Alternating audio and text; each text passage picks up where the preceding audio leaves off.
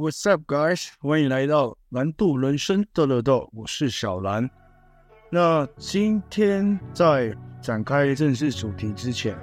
就是前阵子我有看到一则新闻，就是有一对情侣。那你也知道，现在这个社会，大家对于穿着这方面，不管是对男生或是女生，其实都比较尊重了。我们应该是讲尊重。在穿搭就是穿着这方面的话，我觉得以目前的社会，我们其实是蛮开放的，然后基本上都给予尊重这样子。那我那天看到那个新闻是有一位女生，应该是就身材不错，她平常可能就有在健身，那她那天在搭捷运的时候，她就是只有单穿那个你们知道 CK 系列的那种内衣上衣，很多身材较好的年轻女生她们都会穿，甚至很多外国的可能健身女性啊，她们都会穿。那总而言之，那个女生她就是单穿那个内衣 CK 的上内衣，那就要进捷运站搭捷运，然后她就被捷运站的服务人员可能就是制止吗，或者是我那时候看新闻就是说捷运站的服务人员她是说她有出于善意啦，那就是告知她说，欸，小姐，就是说，欸，你可能这样穿的比较单薄，然后担心她的安全，因为你现在也知道这个社会上其实不管是变态啊，或者是一些可能精神不稳定的人其实蛮多的，那时常就会突然跑出这样子的人来。那个服务人员其实就是出于好心啊，提醒她说，欸，小姐，你不要可能加个背心啊，或者个外套。那实际就是说当下他们在对谈的内容跟可能他服务人员给予那个女生的态度是什么，我们不知道。只是说我是看后续的报道，就是那个女生可能感觉到不舒服，她觉得怎么穿是我自己的自由，为什么你要去来限制我，或者是说告诉我说因为我的穿着这样子不能搭乘那个捷运或者是那个大众运输交通工具。那可能这位女生的男朋友后来知道这件事之后，好像也不是很开心这样子。那后来我就看最后报道，就是说其实这个服务人员跟站务人员这也是出自于好心，那就告诉他说，你要不要，如果你有外套的话可以加上，就是说他可能怕这个女生因为也年轻貌美，那可能怕她会有危险这样子，那就是出自于一个善意啦。那可能我觉得那个女生当下也没有去很怎么讲，很认真或者说很仔细的去了解说，对方是出自于什么样子的一个想法才会这样跟他讲，所以可能造成这误会。对于服装这个东西，其实我们今天的主题就是来讨论服装。对于服装是大家每一天24小时几乎都会跟在你身边的一项物品，我这样讲应该没有错吧？虽然有些人可能睡觉的时候会裸睡或什么，我觉得 anyways， 但是至少你一天超过一天24小时嘛。那我们以正常人来讲说，好，你睡觉8小时好了，那24减8那就是16，那至少你有16个小时你身上会穿的衣服上衣啊裤子。那服装对于我们人来说，它其实在我们的生活中占了一个很重要的角色。那为什么会有今天这个主题呢？其实就是在这间公司啊，就是我一直有提到了嘛，也没有即将啦，就是明年才满4年。那这3年多的日子里面，其实我对于服装，就是上班的服装，我很挑剔，我也很有自己的风格。那我挑剔的点是说，我不太能忍受一直穿着可能西装啊，然后就是那种比较正式的服装，然后甚至可能搭皮鞋这样一整天，因为我常常要跑店家。那以我的个性来说，因为我的店家很多都是在台北市，很多巷弄，像是中山区世丰街，大家应该都知道，那边自从重新规划之后，其实很多年轻人人口都往那边移，但那边的巷子它非常多也非常小，如果我开车的话，其实会对我来说造成一个很大的麻烦，不管是时间成本上跟金钱成本上，我可能为了要找一个车位，我必须要多花1个小时的时间，这是一定至少的。金钱成本就是你也知道，台北市的停车费不便宜，虽然那附近有一个市立的停车场，如果我没记错，1个小时是40块吧。但是即使好，它的收费是很便宜的，可是我不一定每次都这么幸运能找到有车位。然后再加上我的可能我每一天跑的区域不会只有中山区，那我可能为了在中山区的2到3间店家，我要花1个多小时找车位。那等我跑完这些店家，我可能要到东区，或是到西门，或是到松山区，那我到新的一个区域说我要再重新去找车位。所以对我来说，我的工作啊，如果开车来讲，对我来说真的是比较不实用。所以以我个人的习惯，我 95%， 我敢很大声说 95% 我都是以骑车为主，甚至有时候刮大风下大雨我还是会骑车，因为我觉得我这个人蛮奇怪的，我也会想要舒舒服服的上班，然后可能坐在车子里面吹冷气，然后不用流汗啊这样子。对我来说，我有时候更考虑就是一个经济面的问题，因为我知道如果我今天骑车的话，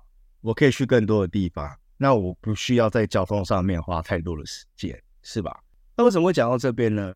因为我每天都必须骑车，就是 95% 时间我都是骑车嘛。那 你试想看看，如果今天就是我在这么高时间的情况下都必须以就是摩托车作为我的代步工具的时候，那我还穿着衬衫，可能打个领带，或者是西装外套、西装或皮鞋，其实这样一整天下来的话，对于一个必须长时间在外面骑车跑外务的人来说，个人认为真的是很不舒服，尤其是在夏天的时候。现在就是渐渐进入夏季的季节嘛，其实已经进入了。那温度的话，现在有时候中午1、2点的时候，其实都已经有飙到可能34、35度。那其实以我们每一年台湾的标准来说，我们至少还有4度左右要飙吧。大家应该很认同这件事，因为往往在7、8月或8、9月的时候，中午12点一过，你看那个打开 Google， 然后看天气的温度，它目前可能就是38、39度这样子。所以说目前以35度来说，我们至少还有3度跟4度要升。那即使现在就是35度了，那大家在外面骑车的时候，往往可能只要骑出一个巷口你就开始流汗了，因为台湾的天气很闷，那太阳又很大，是吧？试想看看，如果在这种天气下，然后我穿了这么正式，然后穿了这么比较不舒服的服装的时候，想必啊，我觉得在这个工作上的心情啊，多少一定会被影响到。所以服装对我来说是我每天很在意的一件事情。其实常常有时候，其实小时候的时候我都会被我妈念了，她就会跟我说：“儿子啊，你不要花太多时间在打扮上面啦，就其实你可以穿得很简单，不一定要每天有所变化。”那可能对于妈妈来说，他们是希望我们，比如说内在啊，就是强大。是你们懂那个意思吗？就是内在健康，内在强大，不需要用外在的打扮，或是说我的外表去凸显我这个人，可能说让我比较有信心啊，可能我觉得我今天的打扮是我喜欢的风格，所以我心情就特别好。对，因为我妈之前就有认真跟我讲过说，你要不要试试看，其实你的衣柜里面就放可能类似，我举个例啊，黑白灰的3件竖 T， 那可能就是灰色、黑色或是深蓝色或那种水晶蓝的那种偏西装裤子这样就好了，就不用每天花那么多时间在打扮上面。我曾经其实也有去试过，但后来我发现效果真的不好。我只能说我还是一个比较肤浅的人嘛，对，我很注重我的外表，所以如果今天这个服装让我觉得说我可能整体看起来并不是我喜欢的样子，或是这个风格也不是我喜欢的风格，或我觉得我今天的穿搭好像哪里怪怪的时候，我承认那一天的心情我可能就会比较没那么好。那可能在工作上的一些心态嘛，应该讲心态，我可能就会有所降低。这样我们前面讲了那么多有关于服装，那正式带大家认识一下，我们今天的主题就是正式服装 vs 自由穿搭。因为我刚刚前面讲的就是服装讲了很多有关服装的事情，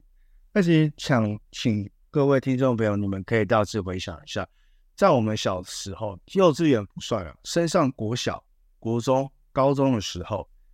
如果你是一个正常的学生，我等一下会来提为什么是说正常学生。正常学生你一定会照着就是说你们的课表规定去做穿搭吧，就是说去穿衣服。如果你今天有升旗典礼，那你必定就要穿制服啦。那如果你今天的课表里面有体育课，那基本上你就会穿运动服嘛。所以在学生时期中，我们不太需要去思考跟花时间在穿衣服这件上面，或是制装，我们不用花太多的钱在我们制装费，或者是去思考我们的服装要去怎么做穿。这个换来有什么好处呢？就是小朋友呢，我觉得学生时期呢，就是安安分分的哦。当然不是要你当书呆子，可是就是说，在这些事情上面，其实我们不需要去花太多时间跟精力，那我们就专注在于我们必须 focus 的事物上面就好了。出了社会的话，那开始啊，因为这个有没有服装的规定，那是要看你所工作的，应该讲说你的职业啊，或者是你的职位，或者是你的公司有没有去做规定，是吧？那我之前有提到是说，像我之前退伍的第一份工作是代销嘛，就是大家也知道代销其实我们卖的商品是非常非常昂贵，好几千万起跳的。我们的服装是不是很重要？非常重要。我记得那时候一年四季我都必须穿的白色长衬衫，然后就是整套的黑色西装裤跟黑色西装外套跟黑色皮鞋。那你们要知道，我其实从小就是一个非常非常怕热的，我是怕热到那种如果夏天晚上睡觉开冷气的时候，我可能要开到22度21度那种，然后风量调到最强，然后还要外加一只电风扇，然后电风扇也要开到最强，然后就是这样子无限的吹一整晚，我才有办法睡觉。那听到这边应该能认同我是非常非常怕热。那我在上班的时候，我必须一整天，因为在那个工作的话，我们是早上9点，起码一天是10个小时啊，8到10个小时。那我必须穿的那样子的服装去做任何事情，包括带看。我记得之前在夏天的时候，那夏天的时候因为天气很热嘛，那我们去做带看的时候当然会晒到太阳，那你因为你会走来走去，然后还要跟客户介绍跟客户讲话，所以说我记得之前在暗场的时候，我夏天的时候常常中暑，然后我就会请我的同事姐姐们，她们真的是姐姐，就是可以当我妈妈的那一种，那她们就会说啊，小来你来啊，姐姐帮你刮个痧这样子。哇，常常刮完就这样一整片红的。那后来我就学乖了，就是因为我很会流汗，那我总不能这样就是一整天全身很不舒服的去面对客人或去做我的工作。那其实这样我自己身体就会我自己感受也不好，那我再去面对别人的时候，我可能整体的态度或者是心情不一定会这么到位。所以我后来就是会带2件衬衫，还有带2件内衣，甚至有时候我会带2件内裤在身上，就可能半天之后我就会去换，去做替换动作，那尽可能让我自己本身保持在一个舒适的感觉和一个整体的心情这样子。服装这部分我刚刚讲代销是一定要穿嘛，那到第二个工作货代理员的时候，我也是要穿比较正式的服装，可是跟代销比起来的话，它的门槛就没那么高，可是我还是一样穿着长衬衫跟黑色的裤子，但黑色裤子基本上就是以黑色裤子就好，你可以比较偏休闲一点点，或是西装裤，但就是不能用牛仔裤。那鞋子的部分基本上也是可能以皮鞋或黑色鞋子为主。那即使这个限制已经放比较宽了，对于我来说还是很不舒服，我还是觉得每天会那种被束缚的感觉。一直到了我来应征这间公司的时候，其实我很有趣哦，因为在面试的时候，通常就是你们跟面试官面试完的时候，面试官一定会问你说，那你对于我们公司还没有什么问题，或是对于你的工作内容，那还有没有什么更多想知道的事情有关于公司，比如说福利啊、薪资啊，那可能公司会提供你什么样的资源、教育，或者说在这个公司未来的一个发展这样子。那当下的我基本的什么资讯跟我该了解的，我当然就是已经了解了嘛，像是休假制度啊，那可能奖金制度啊，跟我的薪水大概薪水是多少，大致上讲。那最后面士官在问我说，小兰，那你还没有什么问题，或者是说还有什么对于公司的疑问的时候，我那时候脑海里其实一片空白。我这个面试大概好几份工作，面试官最后在问我这个问题的时候，其实我都真的是脑袋一片空白，我都不知道我问什么。我常常就说应该没有吧，就是大致上还 OK。但那一次呢，我就是唯一一次问的问题，就是说，这间公司需要穿正装上班吗？然后那时候面试官还有一点不太了解我在说什么，我在问什么。他说，正式服装。我说，不好意思，就是我的意思是说，就是我们在上班的时候，或者是我在跑外务的时候，我需要穿可能衬衫嘛、西装裤、皮鞋这样子嘛。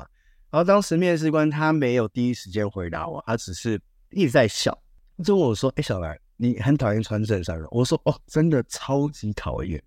我说非常非常讨厌。我说我从学生时期的时候我就不爱穿制服，我常常那种就是需要穿制服的时候，我就给他故意穿运动服，然后需要穿运动服的时候呢，我可能里面就会偷加便服这样子。我说我就是完全很不喜欢就是被束缚的感觉，尤其在制服哦。因为你知道穿衬衫基本上如果你没打领带，你也是会扣到最上面那一个嘛，那你夏天很热的时候，你就会觉得你好像喘不过气了。然后那时候面试官就跟我说，你不要担心，他说在我们公司呢，我们可以穿自己喜爱的服装上班，然后甚至你可以穿球鞋这样子，只要不要穿凉鞋或者是拖鞋就好。他说那至于呢，就是说你自己自由穿搭这部分呢，就是当然你不要穿背心跟穿短裤来上班，基本上公司都不会有太大的规定这样子。我听到这部分之后呢，我非常非常的开心，我马上问面试官说，那我什么时候可以上班？我下礼拜就可以来。所以说那一次的面谈蛮好笑的，我竟然就是为了其实会进这间公司，服装这个部分占很大的一个。真的不瞒大家说，我那时候就是已经心意已决啊，就是因为不要穿正式服装，不要穿衬衫，然后所以我就说好，那我来这间公司工作。那你们可能会很好奇，那我真的这3年多来从来没有穿过正式服装吗？还是有，当然这种就是比较少数的日子啦，像是公司的重大集会。什么重大集会？就是全公司每一年会有那种季会嘛，或是尾牙的时候，那我们就会穿正式服装，那公司就会特别的去叮咛跟提醒说，今日的会议需要着正式服装。那其实我们的正式服装还是比较 free 一点的正式服装。为什么这样讲？就是基本上里面就是白色的，白色的话有些人可能会像我之前比较皮，我就会用白色 T 恤去做替代衬衫的这个动作，然后外面我一样会套西装外套，然后就西装黑色。那鞋子的话，你可以选皮鞋或者是全白的球鞋这样子。所以对于这样子的规定，我还是觉得我还是能接受，所以我还是蛮满意的。服装类的东西对我来说，对我个人而言跟对我的工作，它真的是占非常非常重大的一环。我们可以来想一下，为什么会要有服装规定这件事情，尤其对于一些特定的职业。因为我刚刚前面提到两个职业都是不需要穿比较正式服装嘛，那我们可以来回想一下，现在社会上有哪些职业，你每次看到他们，除了他们下班的时候啦，不然基本上你可能去见到这些人的时候，他们都是在上班的时候嘛，那他们上班的时间他们一定会着公司的制服或正式服装。我这边是有想到几个，第一个银行人员，你每次去银行的时候，应该会看到每一个银行人员都是穿着他们属于他们自己公司的制服吧，像中国信托、台新银行、和库，然后还有什么永丰、第一、富邦、玉山，其实每一间银行都有他们自己属于他们自己专属的制服。我会觉得以这种企业来讲，确实他们会需要着正式服装。为什么？因为他们是一个叫怎么讲，他们是在一个，我觉得银行对我来说是一个很大的办公室。那一进去，如果你今天看到大家穿的五花八门啊，五颜六色的时候，好像也怪怪的，好像整体感觉没有那种制度在，是吧？没有一种团队的感觉，或是有失专业感这样子。所以我觉得银行这个职业呢，确实他们是需要点这个服装上的规律。那再来是房仲业，房仲业的话，以我的印象，像以前我看到信义房屋啊、永庆啊、有巢市啊这些仲介业务，其实看常常因为有时候在路上嘛，就会看到有一些业务在跑外务或者甚至带看的时候，其实他们也都是穿正式服装，我也蛮佩服他们。因为仲介这个工作其实很累，就是你是随时随地可能说，今天有人要看房子，或者说屋主觉得怎么样的时候，你可能就是要在最短的时间赶到现场，是吧？而且仲介有时候他们可能带看会带到很晚，因为比如说像一般的人，他们可能白天都有工作，那他今天可能真的要看一个物件的时候，他必须等到他下班嘛。那如果是一对夫妻的话，可能要等老公或等老婆下班，那一起就是同时都下班的话，然后才能去看房。所以有时候中介很辛苦，就是他们常常要带看带到可能9点、10点、11点都是有可能的。但你试想他可能早上9点或10点就上班了，穿着这样子这么正式服装，一整天整整12个小时，一直到晚上可能10点、11点才回家，才能把这个服装卸下，可能换上比较轻便的衣服，然后才能透透气。其实大家可以想一下，在这样一整天10几个小时，让你穿着这样子的服装去任何一个地方做任何事的时候，我认为真的是一个非常非常大的挑战。我之前有看过，我不知道是有巢市还是信义啦，因为他们的这两间公司的话，他们有一些代表色都是可能有绿色跟白色吧。我之前看到是其中一间，他们那时候可能夏天的时候，那公司其实蛮有人性啊，可能体谅员工，像郑州在外面带看的时候真的很容易中暑，然后人会不舒服这样。所以那时候我看到他们有那种像 Polo T 恤，你们知道吗？ Polo 衫。那裤子的话，我记得他们就是穿那种卡其色的工作裤，然后可能配白色皮鞋。那我觉得这样子的服装虽然不是正式服装，但也不会有失于他们的专业度跟整体的形象感，因为至少他们还是有一个制服上的规定，那大家都是穿一样的，所以说可能代表这个公司或代表这个团队的时候，大家可以很清楚然后很迅速了解知道说，你是哪间公司的，那你是谁这样子。所以说这部分我也蛮认同。再来餐饮业，餐饮业我觉得大家更不用讲，除非是那种热炒店啊，热炒店的话大家服装就不会有正式服装，可是你们去看热炒店那些服务员或是厨师，基本上他们也是几乎都以黑色啦。那因为可能我在思考，可能是因为餐饮业的问题，常常会有一些汤汁啊，会有油，那很容易泼到衣服。那如果你穿比较浅色或比较鲜艳的衣服的话，那被这些油渍喷到的时候，或是一些酒水吧喷到的时候，就比较难清洗，所以他们基本上都是穿黑色。所以说在色系上面，他们还算是比较统一的。那再来我想到就是可能保险业吧。保险业的话我就比较不知道，应该可能要看公司，因为我之前有一个朋友他是做比较偏保险类的，可是我看他穿的服装蛮 free 的因为我常常看他有时候也是穿比较休闲的衣服，那他是跟我讲说有时候可能要进公司开会的时候他才会套个西装外套这样子。对，所以对于保险业务就可能这个也要看公司，就是说他们有没有特别规定属于他们自己公司品牌的那个制服。我们讲这么多，有些职业需要穿制服，那有些可能比较弹性，那他们这目的到底是为什么？我个人认为就是一个品牌的形象，就像我们刚刚讲的银行，如果今天大家进去穿的都是这样子，穿自己的衣服，然后五颜六色的衣服，那他们这个公司跟这个品牌是不是好像在形象上面真的就有一点点不是这么到位？可是我又有一个问题啦，因为我就很叛逆嘛，那我之前就会一直思考，就是说难道真的必须要穿制服跟披上套上白色的衬衫，套上正式的西装外套？那因为我本身是业务嘛，那这个业务才能算专业吗？才能算是形象非常好吗？因为为什么我会这样想到这些点，原因是因为现在的网络时代跟通讯软体很发达，所以有时候一开始你可能跟这个业务接洽，或是业务跟客户去做接洽的时候，你们可能是先用通讯软体，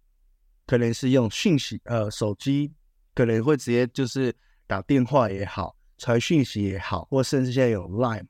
那 LINE 上面的话呢，你就会有照片。那我看过有些比较专业的或是很注重形象的公司，像中介，他们通常他们大头贴就会放上可能某某某中介的谁谁谁这样。我举个例，可能永庆房屋、信义房屋。但通常那种照片的话，我觉得它是一个形象照，就是可能公司有特别去拍过，他们穿的是整套公司的制服，然后摆着很好的 pose。那可能想必啊，因为如果是请别人拍的话，那图一定会修过嘛。哇，皮肤都很好啊，很白啊，然后牙齿都跟那个黑人牙膏那个牙齿一样，非常倍儿亮，你知道吗？可能客户一开始他只能透过这个小小的图像去看说，诶，这个业务是谁，大概他的外形是怎么样。那再来呢，取决于你的专业度，就是可以一开始你们会有文字上的交流嘛，他可能会透过你说话的态度、你说话的语气跟你打出来的文字，他可能会初步的去评断说，诶，你这个业务到底是专不专业啊，还是可能吊浪荡这样子。但是在完全见到你本人之前的话，他们也只能用这些的线索先大概就是概率去评断说你是什么样的业务。那必须还是要一直到实际面对面之后，然后可能真的又进行了面对面的交谈，可能你去有体验过他服务的品质跟内容之后，你才会更彻底了解说，你今天找这个业务到底是非常专业的，还是非常两光，还是它是菜鸟，还是它是很油条的业务。在所有的谈话开始，你们会先见到面嘛？那见到面的第一个什么？你们会看到彼此，是吧？那看到彼此的时候，这时候服装是不是很重要？因为我常常思考问题，你们设想一下如果今天里面就有业务，他一来，他从你这样迎面走来，因为你们可能约在一个骑楼也好，或约在一个咖啡厅也好，你可能先到，或是他先到，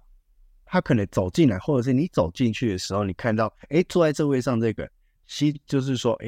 干干净净的白衬衫打着领带，然后配着一个黑色的西装外套，跟你走进去看到他可能穿，他不是邋遢，他可能比较有风，他可能穿 T 恤，然后可能穿工作裤，或者是说他自己搭配的裤子，然后可能球鞋，他可能他的还有佩戴一些饰品，跟他可能还会去塞到他的头发。大家可以有个画面，如果你今天要面对个业务的时候，你看到这两个第一印象，你会有什么？因为我其实在小时候很认真思考这个问题，就是我到底是否需要尝试的去改变我的服装这件事情。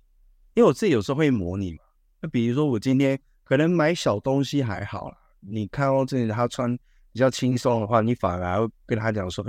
你穿衣服风格我很喜欢。可是如果你今天是要买汽车，你可能是要买房子，你可能是要买保险，或你可能是要买基金诸如此类的东西，那你刚好是穿这样比较轻松服装的人，你会不会觉得这个人很吊郎当的？其实这是一个很大的问号，这没有绝对，因为这有时候是感觉问题嘛，它是每个人都是有自己的主观意识。可能我就觉得他不会啊，看起来很有趣啊，很活泼啊，可能比较年纪大的客人他会觉得哪里他看起来就是小屁孩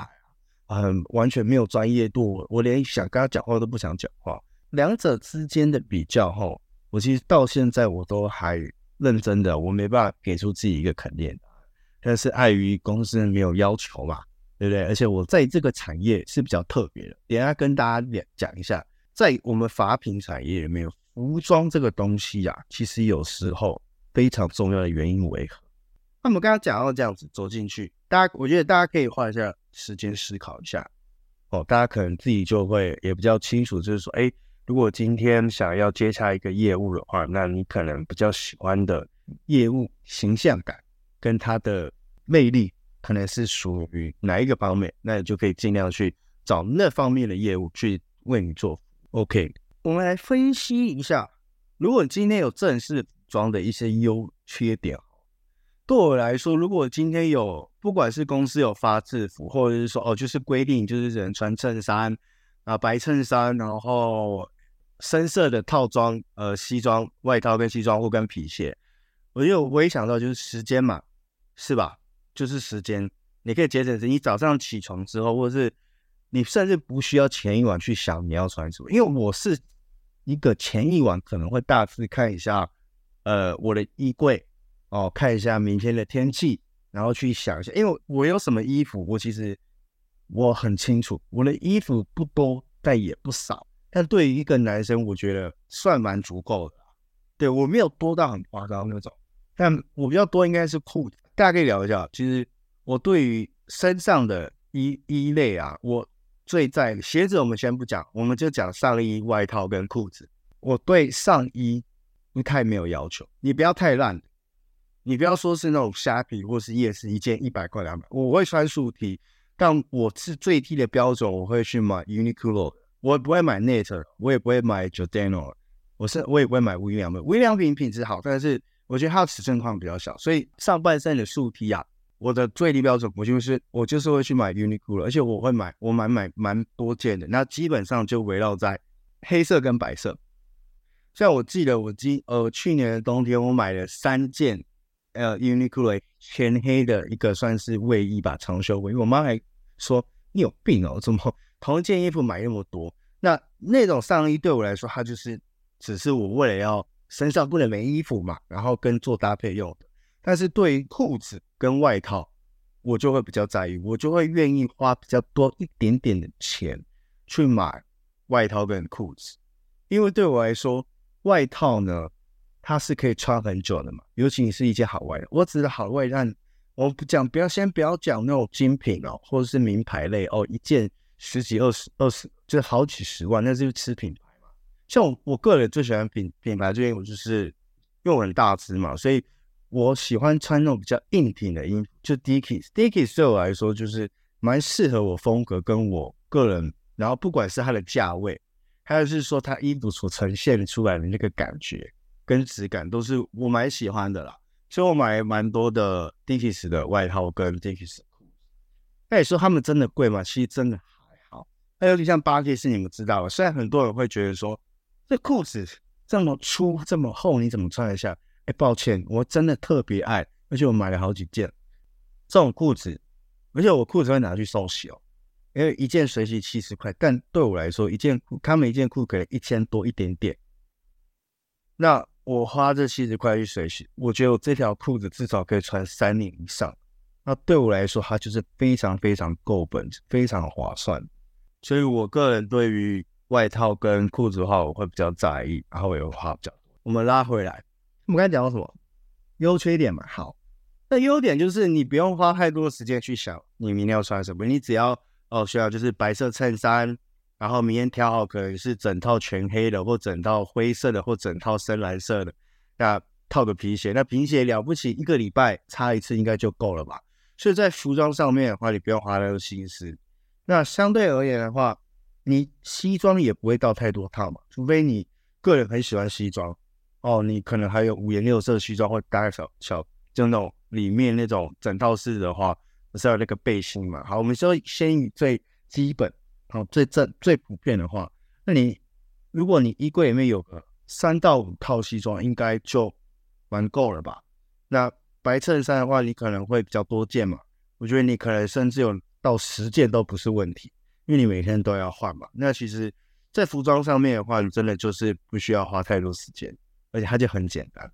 缺点是什么？我唯一想到一个缺点就是，以前我在穿西装的时候啊，穿西装一定要系皮带，这是我个人的一个强迫症吗？还是一个坚持？我觉得西装裤不系皮带超怪，真的超怪。因为即使像我之前有些西装裤可能比较刚好一点点，就是其实不太需要去系皮带，我还是会刻意去系皮带，因为我觉得西装裤上面没有皮带。就很怪，就真的很怪啊，我也不知道怎么说很不像西装这样。西装裤，因为通常西装裤你不会穿太大件嘛，因为比较合身一点，那细皮带嘛，那细皮带你要扎衣，那这时候最难过是什么？中午吃饭的时候，你真的不能吃太多。有时候比如说一个正常的便当，因为我是男生嘛，我也很大，其实我食量很大。那但是通常在上班的这一段时间，可能白天的时候，其实我不太会吃东西，而且我即使吃我也不会吃太多，那基本上就是1人份。可是有时候即使是1人份哦，你吃完都超不舒服，你就会觉得整个肚子卡在那边，你就很想要把衣服衬衫拉出来，把皮带解开，扣子也解开。这是我唯一认为就是说穿西装啊，穿正装啊，这是对我来说一个最大的痛，就是吃东西跟坐下的时候超级卡。然后还有就是，如果你的衬衫通常不会太长嘛，可是就是可能衬衫拉出来就大概到你的屁股那边。就是我们会走动啊，我们会站起来，会坐下，所以那个衬衫有时候即使你早上扎得很漂亮，塞得很好，可是它会随着你的走动，然后衣服就一直跑出来，你就要再去厕所一直扎，是吧？然后可能过2-3个小时，然后你看到衬衫好像要跑出来，你也要再跑去厕所，把裤子脱下来，然后重新扎一次。因为我个人对这种东西就我比较极端啊，要么就不扎啊，要么就是一定要扎的很整齐这样子，所以我就没办法接受，好像有点皱的，要扎不扎的那种感觉，所以我自己个人就会把自己搞累。那我想想看还有什么优点，其实我蛮想讲一个优点，就是说真的确实，我这样比较起来，西装外套男生真的比较帅，而且有时候那个专业度会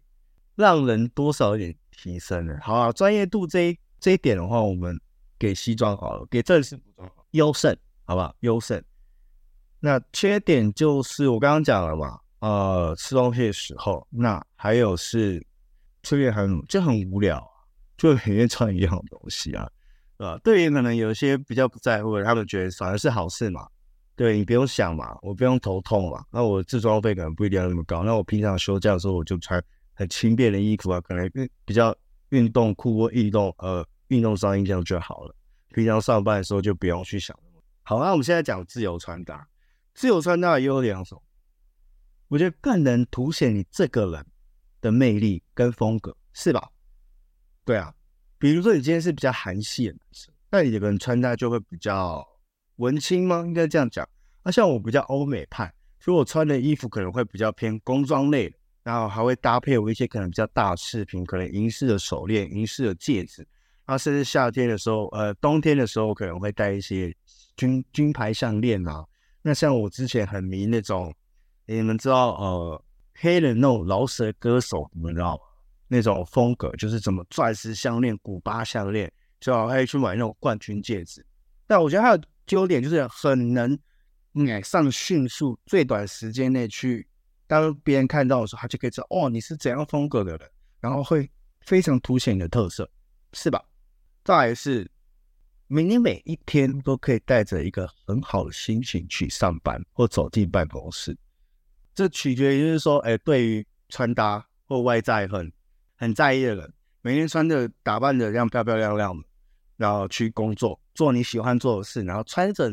你满意的衣服，你喜欢的衣服，你喜爱的穿搭，然后去上班。我觉得这是一件很幸福的事，真的对我来说，这是一个非常非常幸福的事情。而且夏天的时候，你可能还可以穿个 T 恤或穿个短袖的衬衫，那里面你可以搭配一个，比如说素色的背心来扎进去，外面套一个短袖衬衫，其实这样也很好看啊。那缺点呢？缺点就是你真的要花时间，而且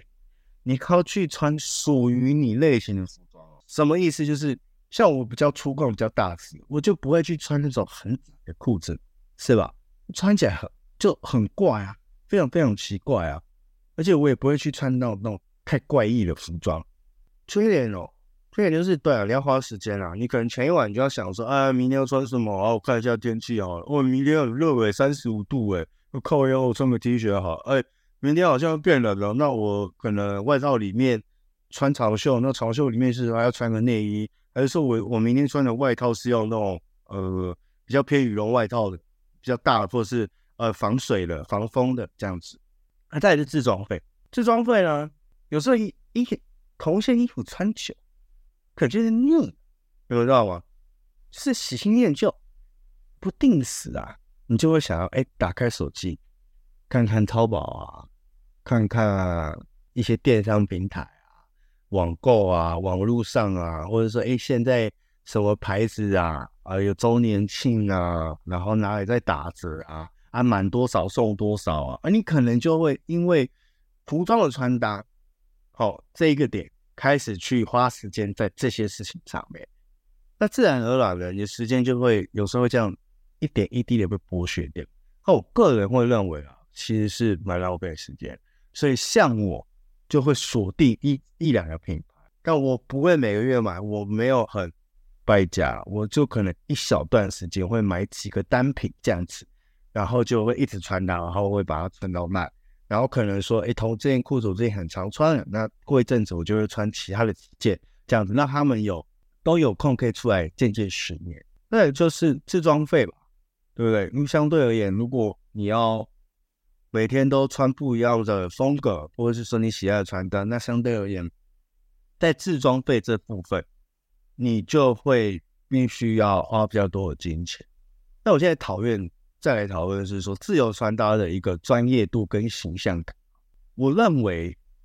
在这个产业是 OK 的，或者是你今天面对的客户是比较年轻一辈的话，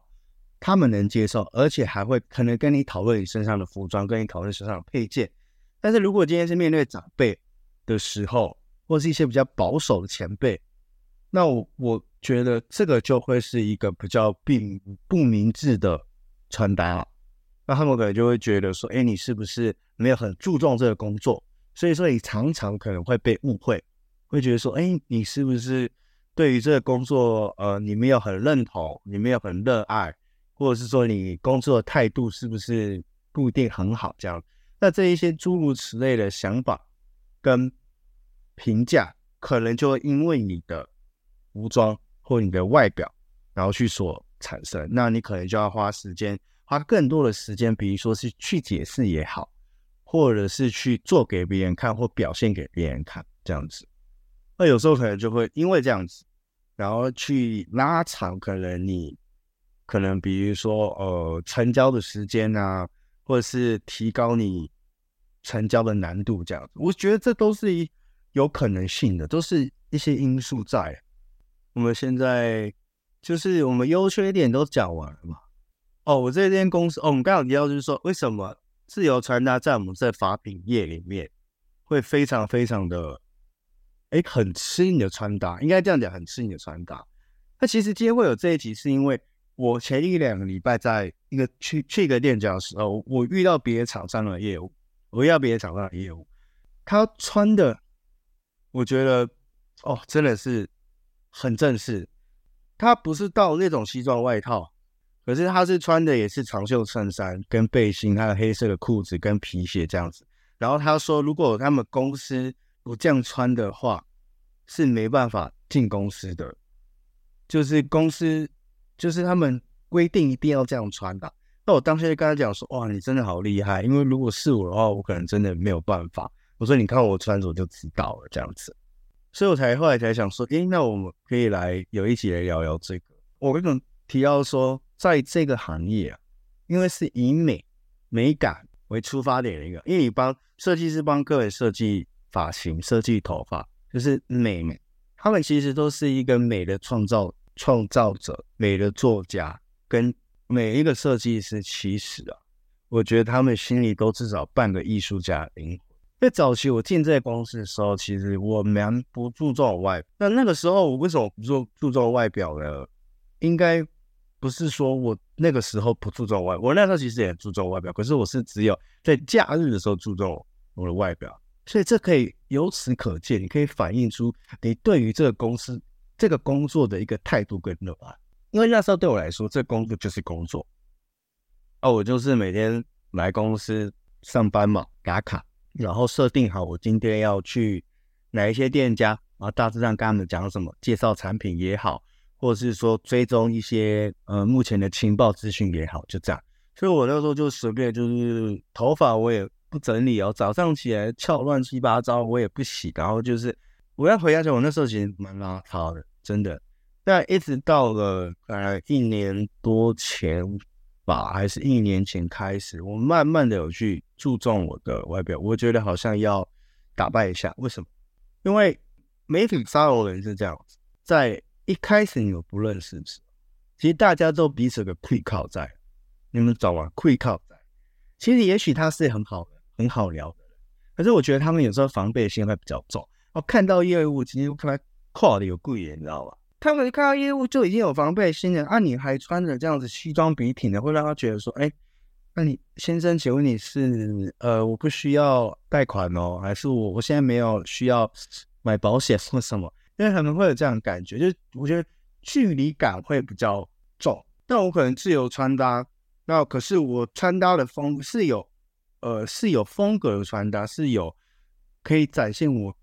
这个人，展现我小兰个人一些特色的穿搭。从我慢慢开始改变的时候，设计师就会问说：“哎，小兰，你这头发剪得蛮好看的，哎，谁帮你剪的？哪一间沙龙帮你剪的？”我就说：“哦，是 barber 哪一间。”他们就会说：“哦，他剪得很厉害耶，这个 barber 真的蛮会剪的哦，你的 barber 的技术非常好啊。”那以后搞不好可以来交流一下，或者是说怎么样怎么样，然后或者说你今天的穿搭还不错，你这饰品哪里买，这样子。透过这个外在跟那个穿搭，有时候在你刚认识这个美发人的时候，你们可能可以因为这些去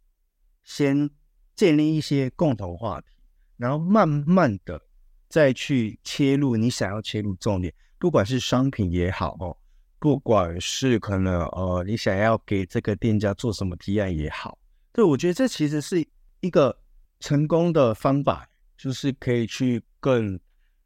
比较快速的卸下美发沙龙经营者的防备心嘛，应该这样讲嘛。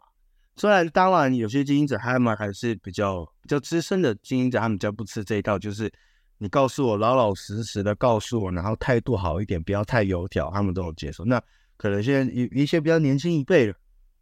可能我们就可以先从这个地方开始，我们先做朋友，我们先认识彼此，然后后面你要再去推你的商品，或者是说再去给他提案的时候，真的会比较成功。但美发有很可爱的地方，就是他们都是一个不太理性的动物，也是有理性的人，可是大多数都是很感性的动物。我不是说要用感情骗他们，而是说他们就这是优点，是缺点。如果你今天跟他气口不合，你的提案再怎么好，再怎么屌，你的商品再怎么好，你公司再怎么大，我跟你讲，他不理你就是不理你。你会整他100次、1000次，他都我就是不见你，我就是不理。但是你今天跟他，你们有了之间的感情之后，你们认识了彼此，我跟你讲，你不用去找他，他都会，你知道他都会跟你交往。这就是一个很特别的地方。所以你说，在这个产业，服装这么重要。它可以很重要，也可以不重要，只是说我无意间发现了这个点，可以让我跟设计师建立我们一开始的一些共同语言。我们有一些不一样的主题可以去讨论，你不可以永远都围绕在商品嘛、提案嘛，还有你最近业绩怎么样，业绩好不好，设计师怎么样，是吧？又没有遇到什么问题，其实你不可能每天都聊聊这些啦，就是你不累了，经营者都累了，每次都要回答你这些同样的问题。适时的找一些不同的主题、不同的话题，我觉得更能去拉近彼此的关系。我其实没想到服装这个东西我也可以讲1个多小时。录 podcast 录到现在，我没有录很多集，那其实每一集我都有在去做调整跟进步。因为如果你们有听的观众朋友的话，可以知道，虽然我之前在第一集的时候我有介绍说，我的 podcast 频道未来我也会想要邀请一些来宾，可是基本上大多时候还是比较属于我一枝独秀吧。所以我其实有再去听一些其他的 podcast， 如果他们也是一个人的时候，就是他们一个人在 solo 的时候还可以录这么多集，然后经营这么久，我其实真的很佩服他们。因为像我这样，其实我的主题或一些灵感啊，很长时候是来自于我的工作或日常生活中，或者是说我今天在跑外务，在骑摩托车的时候，在就是你知道在路上的时候，就会突然一个灵感来。像这个服装的这个主题也是，我突然那一天就我刚刚有提到嘛，看到别家的厂商，我就觉得可以来讲这个东西。服装这个东西是大家每一天都会必须碰到的，而且一定会套在身上的东西。那大家怎么好像没有思考过这个问题？因为大家可能就是已经被制式觉得说，你就是该穿制服啊，你就是不能自由穿搭啊，好像穿制服的、穿衬衫的，他们就是比较专业，就是比较厉害。不用讲话站在那边就觉得好像就是会有人跟你买东西，好像你今天穿牛仔裤、穿 T 恤，就是你没菜啊，你很随便啊，你态度不好这样子，会不会有这些刻板印象？我相信也会有。你说是完全吗？也不一定。所以大家对于这个部分的话可以再去做思考。那我觉得今天聊了这么多，总归一句话，不管你在工作上面是可以自由穿搭，或者是要穿正装，或者是公司有规定的制服，我们常常讲就是你自己其实就是一个品，你要去思考一下怎么经营你自己这个人。因为当你很把自己经营的很成功，我妈常常会跟我讲说，其实你今天不管你穿什么，人家就觉得哦那个就是你哦小兰来了。你可能只穿一件，你永远都穿一件黑 T 恤，然后配一件深色的裤子，配一个黑白球鞋，但当人家看到你时候就觉得哦你小兰来了，